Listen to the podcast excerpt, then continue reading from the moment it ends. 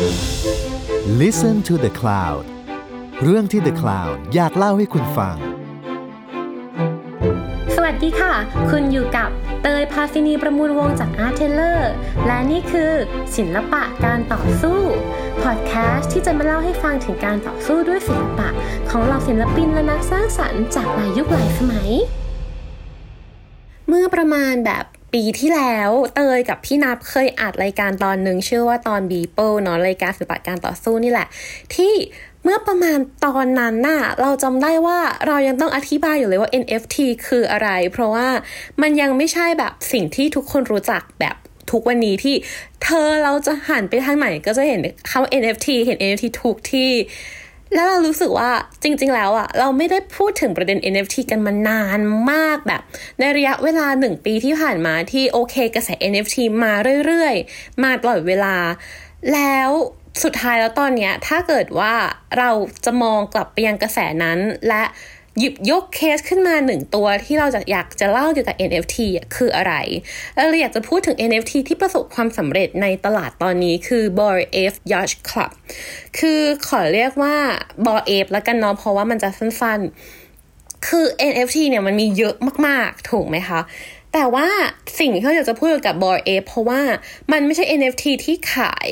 ตัวชิ้นงานอะแต่ว่าจริง ๆ แล้วมันขาย experience ขายประสบการณ์ และที่สำคัญคือมันขายความ exclusive อะมันขายการที่เราได้เข้าไปอยู่ในสังคมรูปแบบหนึ่งหรือว่าเราได้มีในสิ่งที่คนอื่นไม่มี ซึ่งโอเค สิ่งนี้มันจะเหมือนกับทุกอย่าง แต่ว่าเดี๋ยวเราจะมาอธิบายให้ฟังว่า แล้วทำไมอะสิ่งที่บอรเอฟสร้างขึ้นมาอะค่ะ มันถึงทำให้ตัวบอรเอฟเองอะเติบโตได้มากกว่า NFT เจ้าอื่น ๆ และจริงๆ แล้วอะการเติบโตเนี้ยมันมีข้อดีข้อเสียยังไงบ้าง แล้วนักวิจารณ์ต่างๆ หรือว่าพวกนักวิจารณ์ศิลปะเขามองกลับเข้ามา เขาคิดว่าสิ่งเนี้ยเป็นอย่างไร คืออย่างที่เรารู้กันเนาะ NFT เองมันก็เป็นตลาดที่ค่อนข้างใหญ่ขึ้นมาก ๆ เลยตอนนี้และตลาดหลักของ NFT อะค่ะ จะใช้จ่ายผ่านระบบเงิน Ethereum เนาะตัว b o F Yacht Club เนี่ยก็เป็น NFT ซึ่ง NFT อะขออีกทีหนึ่งสั้นๆ แล้วกันเนาะ NFT คืออะไร NFT คือ um, ศิลปะที่ซื้อกันผ่านออนไลน์ พูดกันง่าย ๆ มันคือชิ้นงานต่างๆอะค่ะที่เราซื้อเรา ดำรงความเป็นเจ้าของอะผ่านโลกออนไลน์ โดยที่ตัวไฟล์เองหรือว่าตัวนามสกุลตัวตัว coding ของสิ่งนั้นเองอะมันจะมีสิ่งเดียวในโลก เพราะฉะนั้นจึงเหมือนเราอะได้ชิ้นงานนั้นมาจริง ๆ แต่เป็นการซื้อขายและถือครองทางออนไลน์ในโลกออนไลน์ n e t a v e r s e นะคะโดยที่คือบอเอฟเนี่ย มันเป็น NFT ที่เกิดขึ้นเมื่อปี 2021 นี่เองคือปีที่แล้วเดือนเมษา 30 เมษาก็คือประมาณ 1 ปีพอดีเนาะจากตอนนี้ แต่ว่าราคามันกระโดดไปอย่าง สุดยอดมากๆ และคนซื้อคือคนดังเยอะมากๆ อย่างเช่น Snoop Dogg ก็มี Jimmy Fallon Paris Hilton ก็มี หรือ Justin Bieber Madonna ก็มี Eminem Post Malone Serena Williams Gwyneth Paltrow คือ คือราคามันสูงขึ้นมากส่วนหนึ่งเพราะว่าคนเหล่านี้ด้วยแหละ แล้วเวลาที่เราอะได้ซื้อ b o r F Yacht Club ที่เป็น NFT ตัวนี้ปุ๊บ เราจะไม่ได้แค่ตัว NFT ตัวนั้น แต่ว่าเราจะได้สิทธิพิเศษ เพราะว่าถ้าเกิดว่าเราสื่อครองตัว b o r F ปุ๊บอะค่ะ เราจะได้เข้าปาร์ตี้ Exclusive คือเขาจะจัดปาร์ตี้จัด กิจกรรมพิเศษให้กับสมาชิกผู้มีบอเอฟอะกันบ่อยมากๆแล้วเราก็จะมีสิทธิ์ได้ไปกระทบไหล่คนดัง และที่สำคัญคือมันจะมีสิ่งหนึ่งที่เรียกว่า the bad room ที่เราจะมา แบบเล่าทีหลังว่า เอ๊ะทำไมมันคือ the bad room แล้วไอเดียหลักๆของ b o r a มันคืออะไร แต่เราอยากจะเล่ากันว่า เฮ้ย มันยิ่งใหญ่แบบไหน ถูกไหม the bad room อะคือจริง ๆ มันคือเหมือนเว็บบอร์ด เหมือนเหมือนเอ่อตัว b o r a อะค่ะเขามีเว็บไซต์เนาะ แล้วมันจะมีห้องเข้าไปในเว็บไซต์นี้แหละที่เขาเรียกว่า the bathroom ที่เราจะสามารถเข้าไปวาดรูปได้ เหมือนเป็นกราฟฟิตี้ เพราะว่าเขามองว่า the bathroom มันคือเหมือน เราเข้าห้องน้ำอะแล้วเรามือบอนอะแล้วเรามีปากกาแล้วก็เขียนบนประตูมันคือสิ่งเดียวกัน แล้วสิ่งนี้ก็เติบโตมาก ๆ จนตอนนี้ค่ะ ตอนแรกที่เปิดตัวเมื่อปี 2021 ปีที่แล้วราคาอยู่ที่ 190 ดอลลาร์ คืออันนี้ค่ะ คืออันนี้คิดจากอีเทเรียมเป็นดอลลาร์แล้วเนาะ ราคาเปิดตอนนั้นอยู่ที่ 190 ดอลลาร์ ประมาณถ้าจำไม่ผิดนะ0จุด 0.6 มั้ง 0.6 อีเทเรียมถ้าจำไม่ผิดนะ บอกก่อน แต่ร้อยเก้า 10 ดอลลาร์ ซึ่งตอนนี้ในตอนนี้ที่เตยกำลังอัดอยู่คือวันที่ 21 เมษนะ ราคาเฉลี่ยอยู่ที่ 224,000 ดอลลาร์ แพงที่สุดก่อนหน้านี้ที่มีการแบบ ประกาศกันคือ4แสนดอลลาร์ แต่ว่าจากที่เตยเช็คล่าสุดมาค่ะ คือมันกระโดดมาเรื่อยๆ เมื่อประมาณเดือนที่ผ่านมานี้เองอะเพราะว่าอะไร โอ๊ย ต้องเล่าเป็นขั้นๆ แต่ว่าจะบอกว่า คือในเดือนนี้เองอะขึ้นมาเป็นแบบ 5 0 0แสน6แสน7แสน แล้วล่าสุดที่เตยเช็คคือ 14 วันที่แล้ว ขาย 1.13 ล้านดอลลาร์ คือมันมันราคาสูงขึ้นเรื่อย ๆ มาก ๆ เดี๋ยวจะมาเล่าอีกแล้วว่าอะไรคือคือตอนนี้เหมือนกับมีจะเกริ่นไปเรื่อยๆแต่ว่ายังไม่ได้ตอบเนาะแต่ว่าจะมาตอบจริง ๆ งั้นขออนุญาตเริ่มจากจุดเริ่มต้นเลยละกันว่า แล้วทำไม NFT บริษัทนี้ตัวนี้ใยลิงตัวนี้ซึ่งเป็นแค่หน้าตาลิงเหม็นเบื่อจำนวนหนึ่งหมื่นตัวเนี่ย มันถึงกระโดดขึ้นมาและเติบโตขึ้นมาเป็น NFT ที่ประสบความสำเร็จมาก ๆ ในตอนนี้ได้ มันสู้อะไรอยู่และ และมันสู้ชนะ ในจุดนี้ได้ยังไง ถ้าเราพูดถึงว่าการประสบความสำเร็จคือความชนะเนาะคือ Bored Ape Yacht Club เนี่ยมันเกิดขึ้นโดยบริษัท Yuga Labs ตัว Yuga Lab จริง ๆ ตอนแรกอะค่ะ คนที่เขาก่อตั้งอะเขาไม่บอกชื่อจริงตัวเองเลยนะ เขาบอกแต่ว่าเป็นชื่อนามแฝง เขาบอกเขาชื่อ Gargamel Gordon Goner บอกเขาชื่อ um, no sass emperor tomato ketchup แล้วทุกคนทั้งสี่คนเนี้ยก็คือ ดำรงตนเป็นคนไม่มีชื่อจริง เป็นคนที่ทุกคนไม่รู้ว่าเขาเป็นใครมา นานประมาณหนึ่งปี จนเมื่อประมาณไม่กี่เดือนที่แล้วอะค่ะ ประมาณเมื่อช่วงต้นปีอะถึงมีบอกมาว่า เฮ้ยจริง ๆ แล้วอะกากาเมลคนต่อตั้งคนหนึ่งอะคือเกรกซาลาโนซึ่งตอนนี้ทำงานเป็นนักเขียนและบรรณาธิการของหนังสือ ส่วน Gordon Goner เนี่ย คือ Wylie Aronow ซึ่งเป็น day trade คริปโตคือ คือทั้งสองคนน่ะก็จับมือกันเขาเป็นเพื่อนสมัยเด็กด้วยกันที่ไมอามีแล้วก็เจอกับเพื่อนที่ตอนนี้ยังเป็นนามแฝงอยู่ก็คือ No Sass กับ Emperor Tomato Ketchup เป็นโปรแกรมเมอร์จับมือกัน 4 คน ซึ่งสองคนหลังเป็นเพื่อนมหาลัย จับมือกันแล้วสร้าง Yuga Lab เพื่อสร้าง Bored Ape Yacht Club ขึ้นมา ไอเดียของ b o r F Yacht Club มันคือเกิดจากการที่เขามองว่า โอเค ในปี 2031 คือพูดถึงโลกอนาคตละ ปี 2031 เมื่อทุกคนตอนนี้ที่ถือคริปโตรวยหมดเลยจ้า คือทุกคนรวยเป็นหมื่นล้านเลยจ้ารวยจนแบบเขาใช้ว่า YS Dream อะคือรวยจนคิดไม่ออกแล้วว่าจะรวยขนาดไหนรวยจนแบบ แม้แต่ฝันยังไม่รวยขนาดนั้นน่ะผ่านมาสิบ ปีกว่าถูกไหมสิบปีเออมาสิบปีสองศูนย์สามหนึ่งเราจะเอาเงินมาทำอะไร เขาเลยบอกว่าสุดท้ายเราก็จะเอาเงินมาเผาทิ้งด้วยการปาร์ตี้บนเรือยอสกับลิง เพราะว่ามันแบบ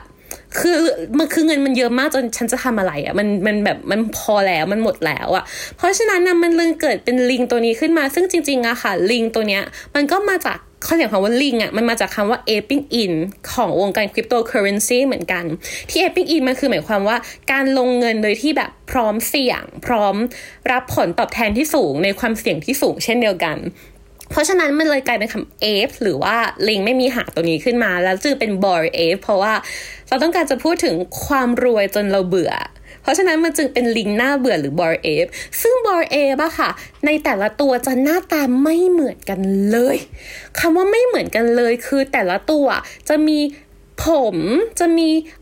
หมวก ปาก ตา สี ผิว ใส่เสื้อไม่เหมือนกัน คือแต่ทุกตัวที่เกิดขึ้นอะมันจะไม่ได้เกิดจากคนเป็นคนพิก เป็นคนดีไซน์ออกมา แต่เกิดจากอัลกอริทึม คือคอมพิวเตอร์เจเนเรตหน้าตาของลิงหนึ่งหมื่นตัวตรงนี้ออกมาแล้วเขาบอกโอเคหนึ่งหมื่นตัวแล้วจบแล้วนะ ไม่ทำแล้วนะมีแค่หนึ่งหมื่นตัวนะคะ โดยที่ตอนนี้ก็คืออย่างที่บอกไปว่าราคามันแพงมาก มีเพราะว่าอะไรที่มันแพงมาก เพราะว่า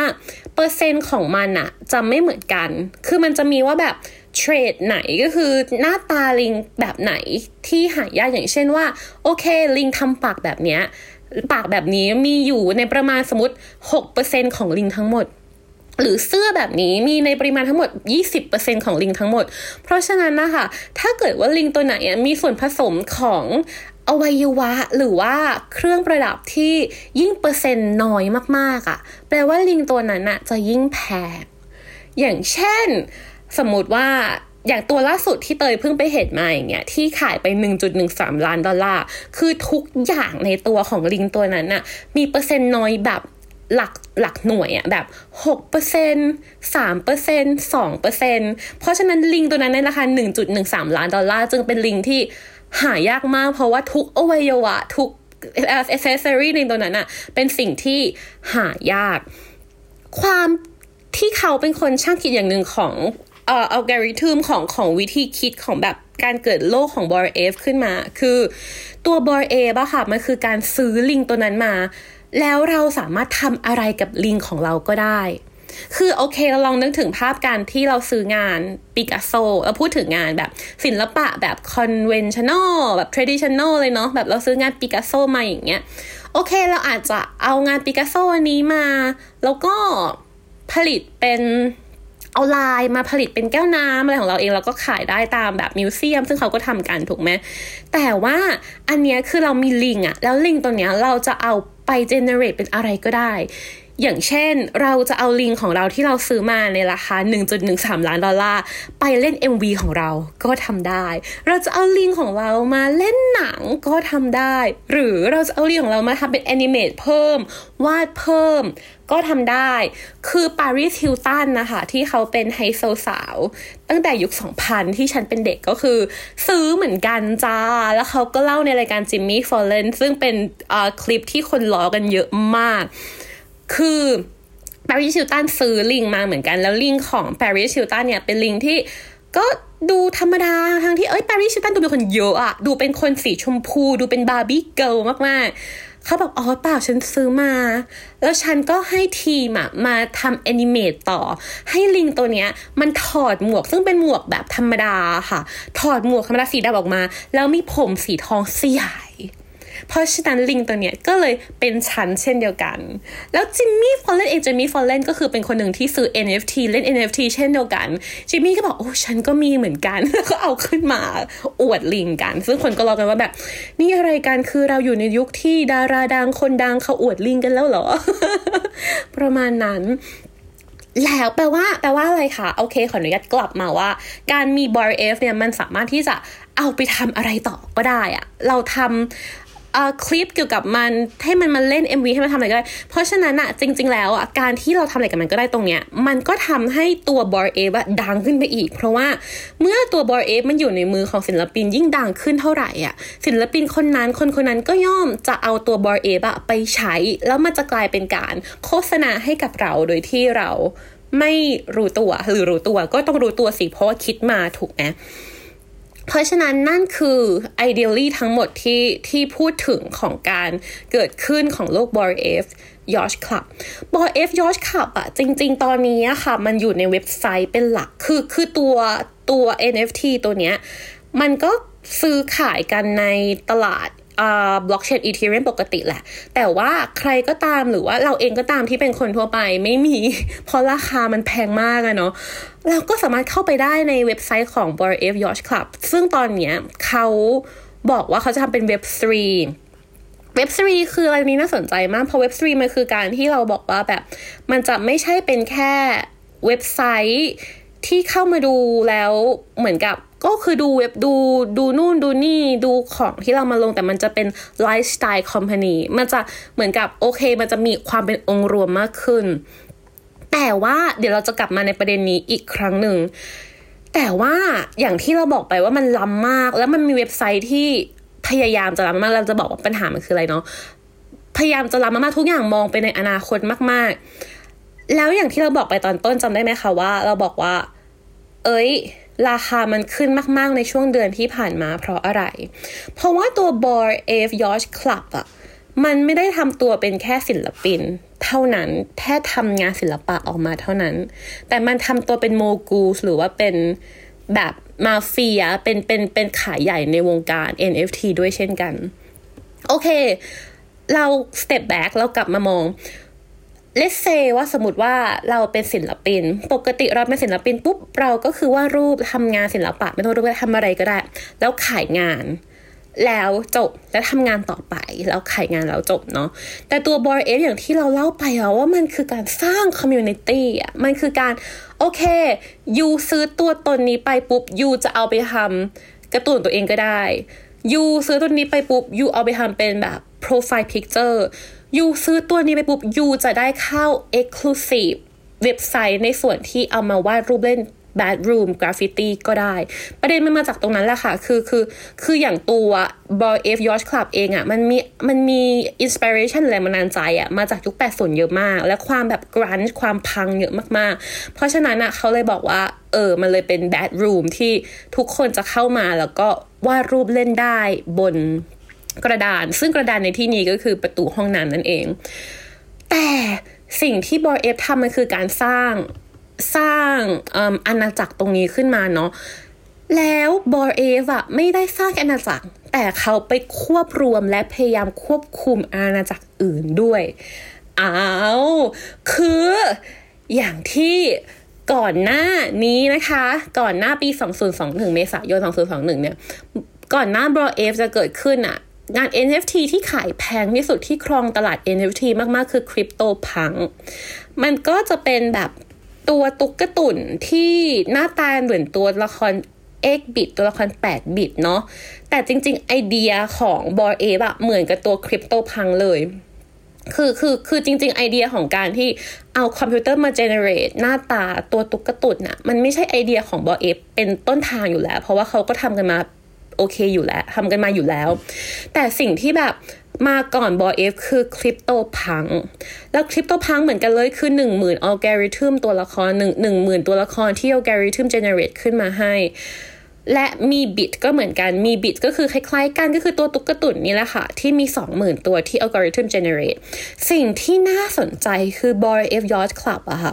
เมื่อเดือน มีนาคมที่ผ่านมา Bored Ape ซื้อ CryptoPunks ทุกตัวจ้า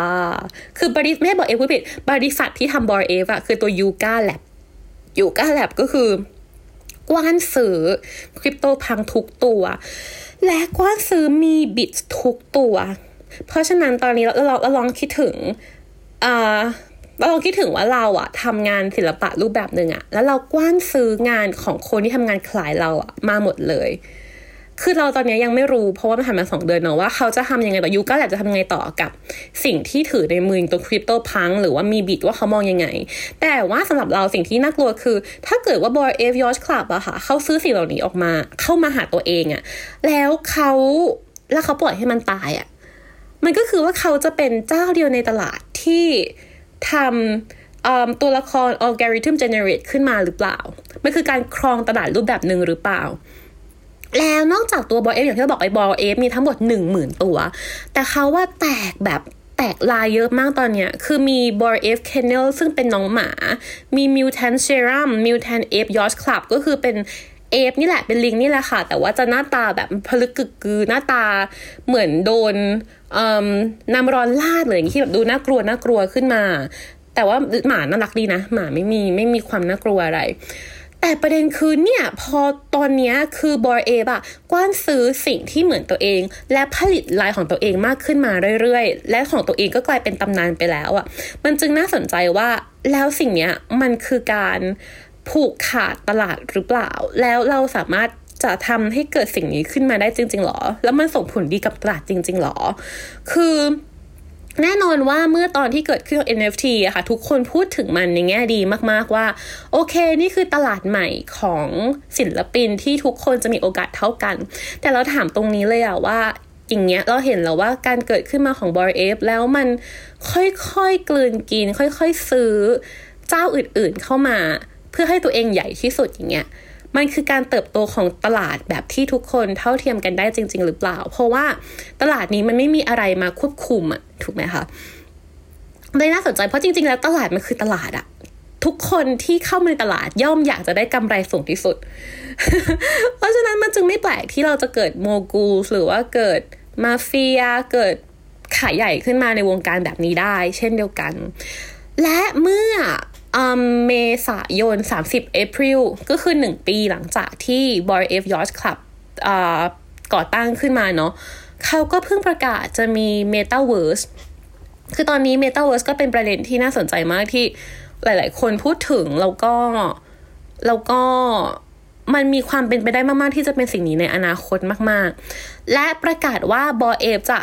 เป็นเว็บไซต์ 3 เราจะมาเล่าเว็บ 3 คืออะไรเนาะแต่อย่างที่เราเห็นนี่แหละว่าโอเค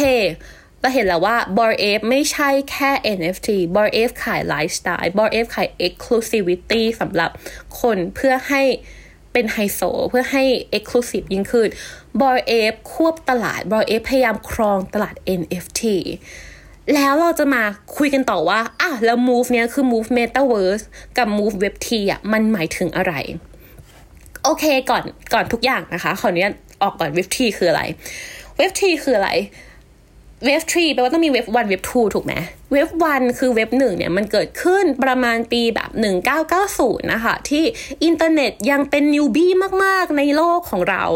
แล้วเราจะนึกถึง อันนี้คิดถึงแบบตอนเตยเด็ก ๆ ก็ตามเนาะเตยเป็นเด็ก ที่โตมายุประมาณ 2,000 เพราะฉะนั้นยังเป็นแบบ web one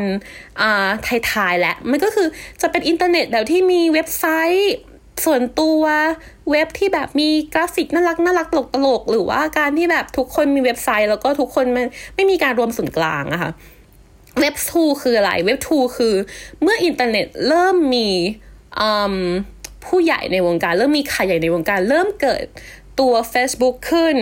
เกิด Instagram เกิด Twitter เกิดตัวเว็บไซต์ที่ทุกคนจะต้องมารวมกันตรงนี้อะ เกิด Amazon เกิด eBay ต่างๆ เกิด Google เราเริ่มเกิดคนที่แบบเป็นคอมพานีเป็น multi billion คอมพานีเกิดขึ้นจากอินเทอร์เน็ต แล้วอย่างที่เราเห็นกันว่า Facebook ตอนนี้ไม่ว่าจะแบบผ่านมายังไงสิบกว่าปีได้แล้วมั้งคือ เขาก็พยายามซื้อ ต่างๆ และพยายามจะเป็นเจ้าแห่งอินเทอร์เน็ตอะขึ้นมากขึ้นเรื่อยๆตลอดเวลา Facebook ซื้อ Instagram แล้วก็เห็นชัดอยู่แล้วว่าโอเคมันคือการที่แบบควบรวมที่ค่อนข้างใหญ่มากๆ เพราะฉะนั้นน่ะตอนนี้คือเว็บ2และเว็บ1คือโอเค ทุกคนอยู่กระจัดกระจายกันอย่างมีอิสระ และและฟังก์ชันบ้างไม่ฟังก์ชันบ้างโอเคเว็บ2คือฟังก์ชันแต่ว่ามีเอ่อ multi million company เป็นตัวกำหนด แล้ว ตัว multi million company พวกเนี้ยสิ่งที่เขาขายก็คือ เขาขายข้อมูลถูกไหมการที่เราซื้อ ad ใน Facebook การที่เราซื้ออะไรก็ตามมันคือการที่เขาเอาข้อมูลของเราอะเพื่อขายเพื่อว่าแบบโอเค you อยากจะไปถึง target ของคนแบบนี้ใช่ไหม เพราะฉะนั้นเขาจะเอาข้อมูลของเราอะไปขาย ad เพื่อให้คนน่ะมาซื้อแล้ว ad มาให้เรา เพราะฉะนั้นเขาจึงจะรวยจากสิ่งเหล่านี้นี่คือเว็บ2เว็บ3คืออะไรเว็บ3คือ การพยายาม decentralize คือ decentralize คือการไม่พยายามรวมส่วนกลางเนาะอย่างที่เราเห็นกันว่าคริปโตชอบใช้คำว่า เราจะพยายาม decentralize ระบบการเงิน เพราะฉะนั้นมันคือการที่ว่า โอเค การเกิดคริปโตเคอเรนซีแปลว่าเราไม่จำเป็นจะต้องเข้าแบงก์แบงก์ไม่ใช่ตัวกลางของเรากับเงินอีกแล้ว กับต่างชาติอีกแล้วกับอะไรอีกแล้ว แต่ว่ามันจะเป็นตัวนี้แหละที่มันจะไม่มีการรวมส่วนกลาง ซึ่งการเกิดขึ้นของเว็บ3มันคือการ decentralize ทางอินเทอร์เน็ต คือการไม่เกิดพยายามไม่ให้การเกิดการรวมส่วนกลางทางอินเทอร์เน็ต เพราะฉะนั้นการที่ Bored Ape Yacht Club บอกว่าเราจะทำเว็บ3มันหมายความว่าจะเป็นเว็บไลฟ์สไตล์ ที่ไม่ไปรวมส่วนกลางกับ ไม่ไปยุ่งเกี่ยว ไม่ต้องไปเข้ากับพวก Facebook หรือว่า Instagram ที่ทุกคนต้องมุ่งไปแค่ที่ตรงนั้น แต่ว่าจะพยายามสร้าง community ในเว็บไซต์นี้ขึ้นมาให้ได้ ประเด็นคือตอนนี้คนก็ยังรู้สึกว่าเฮ้ย แต่เว็บไซต์ของ b o r เอก็ยังไม่ดีนะ เพราะว่ามันยังเข้าแล้วล่ม มันยังถูกแฮกง่ายคือเมื่อเดือนที่แล้วเองมั้งถ้าจำไม่ผิดแล้วค่ะ น่าจะเดือนที่แล้วนี่แหละ บอกเอฟยอชคลับถูกแฮก แล้วถูกขโมยลิงแก คืออย่างที่บอกบัลลิงมันแพงมากๆ เพราะฉะนั้นการถูกขโมยลิงเราจำไม่ได้ เราจดไว้แหละ เราจำไม่ได้ เดี๋ยวเราบอกอีกทีหนึ่งถ้าเกิดเราเจอ การถูกขโมยลิงจึงเป็นเรื่องใหญ่มากๆนะคะ โอเค และ โอเคเขาแต่ว่าในอนาคตจะเกิดขึ้นได้เพราะว่าทุกคนย่อมพัฒนาถูกไหมและตัว Bored Ape เองตอนนี้ก็ทำเหรียญแล้วด้วย ที่เขาก็บอกว่าเหรียญตัวเนี้ยมันก็จะถูกใช้ใน Web3 ของตัว Bored Ape ด้วยแล้วก็จะถูกใช้ในอนาคตได้มากขึ้นเรื่อยๆด้วย ตอนนี้ก็รอดูกันว่าเป็นยังไง เพราะว่ามีช่วงหนึ่งเหรียญตัวนี้ก็คือ ขึ้นมากจ้า แต่ว่าตอนนี้ก็คือลงจ้า ซึ่งตอนนี้พอพูดถึงการเหรียญขึ้นเหรียญลงก็ ก็ก็ต้องพูดถึง Luna นิดนึงเนาะว่า มันลงมากแล้วก็เป็นกำลังใจให้ทุกคนนะคะ ที่ถือ Luna เป็นกำลังใจ โอเค ต่อเราพูดถึงการ decentralize ไม่เอาส่วนกลางแล้วเราพูดถึงการเกิด web lifestyle แล้ว เพราะฉะนั้นน่ะไอเดียหรือว่าแบบโอ้โห จินตนาการที่เรามองว่ามันต้องแบบสมบูรณ์ที่สุดอะคือ web lifestyle ตรงเนี้ยอยู่ในโลก Metaverse ที่อะไรหาที่บอเอฟก็ทำแล้ว ก็เพิ่งทำเมื่อ 30 April ที่ผ่านมาก็คือโลก Metaverse โลก Metaverse คือโลกที่เราอะเหมือนมี persona มีตัวตนหนึ่งอยู่ในอินเทอร์เน็ต และเราใช้ชีวิตเราไปที่ต่างๆ เราอยู่อะตรงนั้นในโลก Metaverse โอเค เพราะฉะนั้นเมื่อเรามีเพอร์ซนาในโลก Metaverse แปลว่า เนี่ยกลับมาเรื่องเดิมที่เราพูดในตอนต้นคือตัว Boy F Yacht Club อะค่ะ เราซื้อมาปุ๊บเราทำอะไรกับมันก็ได้ เพราะฉะนั้นเมื่อเราอยู่ในโลก Metaverse เราสามารถที่จะเป็นลิงของเราก็ได้ ไอ้ถูกปะ แล้วความหน้าแบบหน้าหน้ารวยอะความหน้าแบบหน้าอวดรวยก็คือว่า โอเค ทุกคนเราลองคิดถึงโลกในอนาคตหรอกโอเคตอนนี้จะคิดยาวแต่ว่าคิดถึงอีกแบบยี่สิบปีข้างหน้า แล้วทุกคนสามารถอยู่ในโลกเมตาเวิร์สได้อะเราก็จะมีคนรวยที่เป็นลิง Bored Ape Yacht Club อะแล้วมันก็คือการเหมือนใส่ชาแนลอะ ในจุดหนึ่งในในในโลกเมตาเวิร์สตอนนั้นมันคือเหมือนการใส่ชาแนลอะสำหรับฉันนะที่ที่โอเค นี่คือการมโนแหละเพราะนี่คือการพูดถึงโลกอนาคตที่จะเกิดขึ้น แต่เราว่านี่คือ vision ที่ตัว Bored Ape เองก็เห็นเหมือนกัน คือในอนาคตเมตาเวิร์สมันมาแล้ว แล้วผู้คนที่ Silicon Valley ก็พูดแบบว่ามันมามันมาแน่ๆ เพราะฉะนั้นอะ NFT การขาย character เหล่านี้มันจึงเป็นการ บ่งบอกถึงความร่ำรวยบ่งบอกถึง luxury บางอย่างในโลกในอนาคตด้วยเช่นกันเราว่าจุดนี้น่าสนใจนะ เพราะว่ามันก็จะกลับมาเรื่องเดิมเลยว่า การที่บอยเอฟอะเขากว้านซื้ออื่นๆ เข้ามา มันก็เหมือนกับว่าโหสมมติว่าฉันเป็นชาแนลแล้วฉันก็กว้านซื้อ Louis Vuitton ฉันก็กว้านซื้อ Hermès มา โอ้โหชาแนลขนาดนั้นเลยหรอ ไม่ มัน มันอยู่ใน LVMH เนาะ ไม่เป็นไร เอาเป็นว่า โอเค เรื่องแบรนด์เดี๋ยวค่อยว่ากันใหม่ แต่ประเด็นคือ เราจะโอเค มันมีการผูกขาแต่วันนี้แล้วอะแล้วในอนาคต 20 ปีข้างหน้า Bar F Yacht Club อาจจะเป็น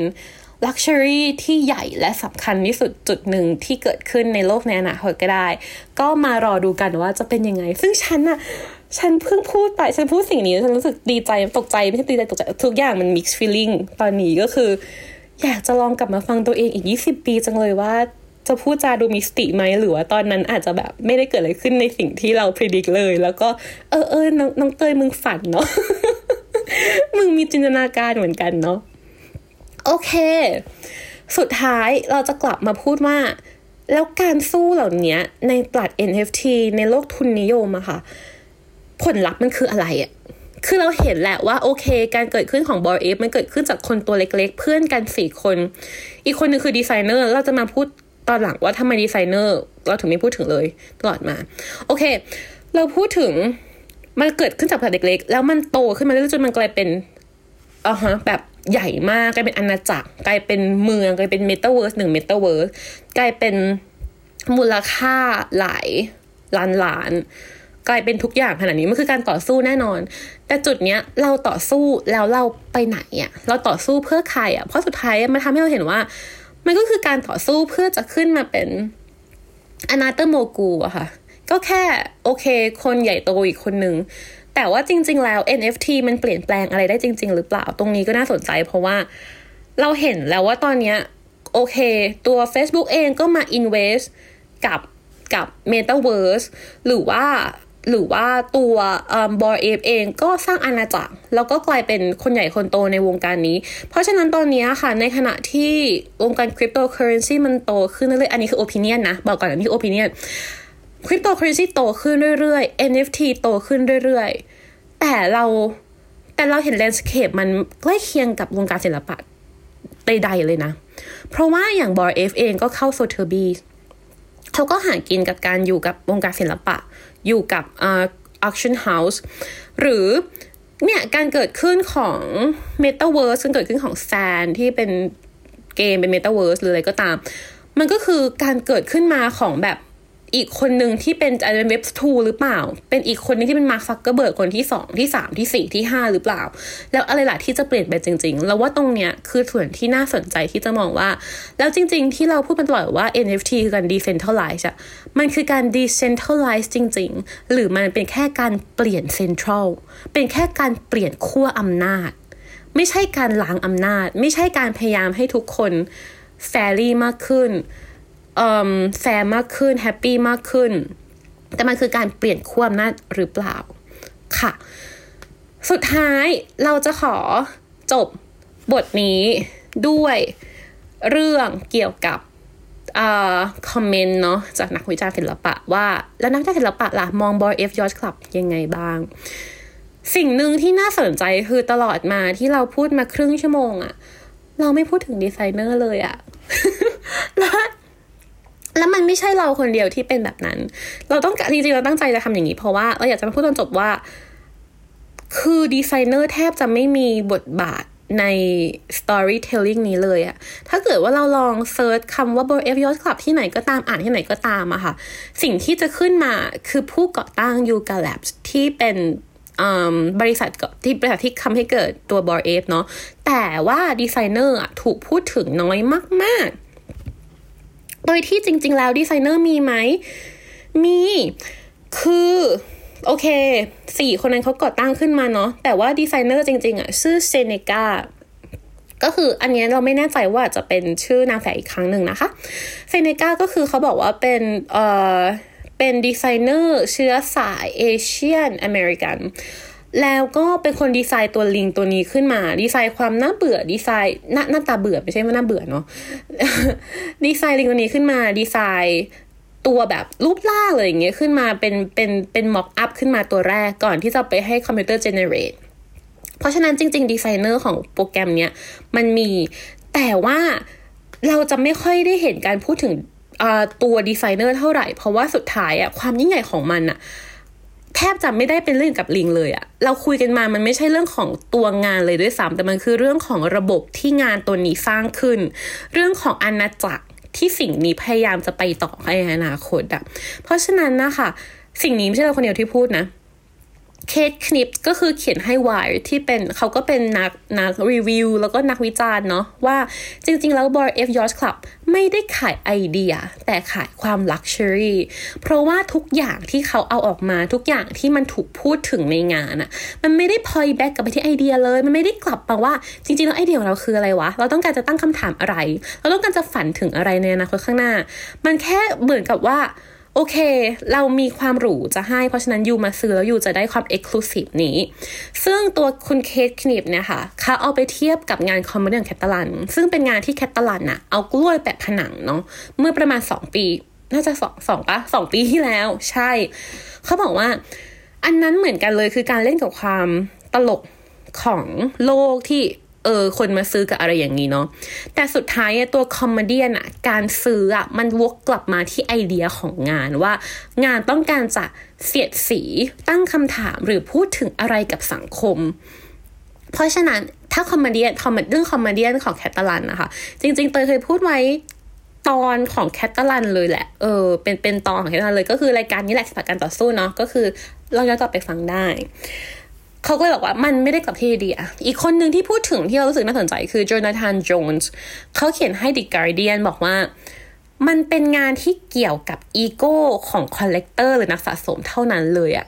ถามว่าจริง ๆ แล้ววงการศิลปะเองอะมันเกี่ยวกับอีโก้นักสะสมไหมเสมอ คือคือคือลอง follow IG ของมีมก็ได้หรือว่าลอง follow IG ของอะไรที่พูดถึงแบบของ collec ของไม่ใช่ collector สิของ curators หรือว่าของ คนทำงานในวงการศิลปะ ที่เขาเอ่อพูดถึงแวดวงข้างในแล้วก็จะเห็นว่า มันก็ไม่ได้สวยงามหรอกแน่นอน มันก็มีเรื่องการซื้อเพื่อเลี่ยงภาษี การซื้อเพื่อเอ่ออวดตัวเอง การซื้อเพื่อแน่นอนมันมันร้อยแปดพันเก้าอะและและหลายอย่างมันไม่ได้เกี่ยวกับงานเลยด้วยซ้ำอะแต่ว่า โอเคมันคือศิลปินที่พยายามทำงานที่ดี ที่ที่ที่เราเราก็มีก็มีสิ่งอะไรนะแต่ว่า เราก็ยังเชื่อในสิ่งที่ทำงานที่ดี แต่ประเด็นคือเขาบอกว่าตัว Bored Ape อะมันพูดถึงแค่อีโก้ของนักสะสมเลยอะว่าฉันได้ฉันมีในสิ่งที่หายาก หรือฉันได้ฉันมีในสิ่งที่คนอื่นไม่มีเป็นโอกาสในอีเวนท์ที่คนอื่นไม่ได้เข้า แล้วเขาบอกว่าซึ่งมันคือแม้แต่หน้าของตัวลิงที่เป็นหน้าเบื่อตัว Bored Ape หน้าหน้าเบื่อของลิงตัวเนี้ย มันก็ยังบอกถึงอีโก้นั้นเลยว่า ก็คือคนกลวงกลวงเบื่อโลกที่ภูมิใจในสิ่งที่เป็น เพราะฉะนั้นอะงานเนี้ยจริง ๆ มันไม่ได้มีคุณค่าทางสังคมเลยด้วยซ้ำอืม แล้วจนาธานโจนส์ก็พูดอีกว่า ซึ่งเราว่าเรื่องนี้น่าสนใจมาก คือพูดว่าจริง ๆ แล้วบอยเอฟยัชคลับอะคือเป็นเคสสตัดดี้ที่สำคัญมาก ๆ ที่จะบอกว่า NFT จริง ๆ แล้วคืออะไร NFT จริง ๆ แล้วไม่ได้โรแมนติกเหมือนที่ทุกคนมอง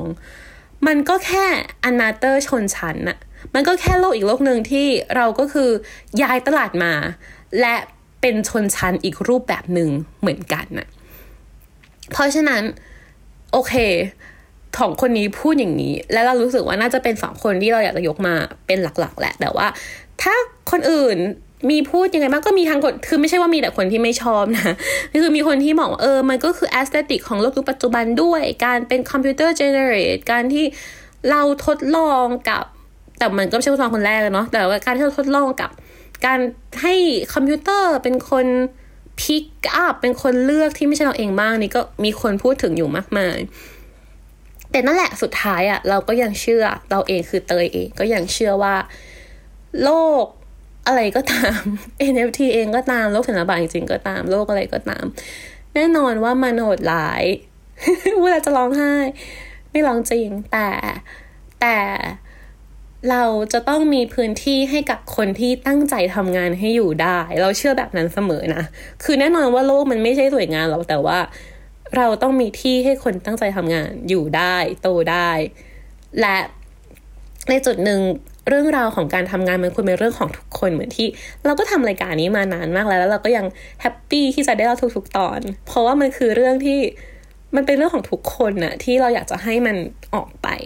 เพราะฉะนั้นเราเลยรู้สึกว่า โอเค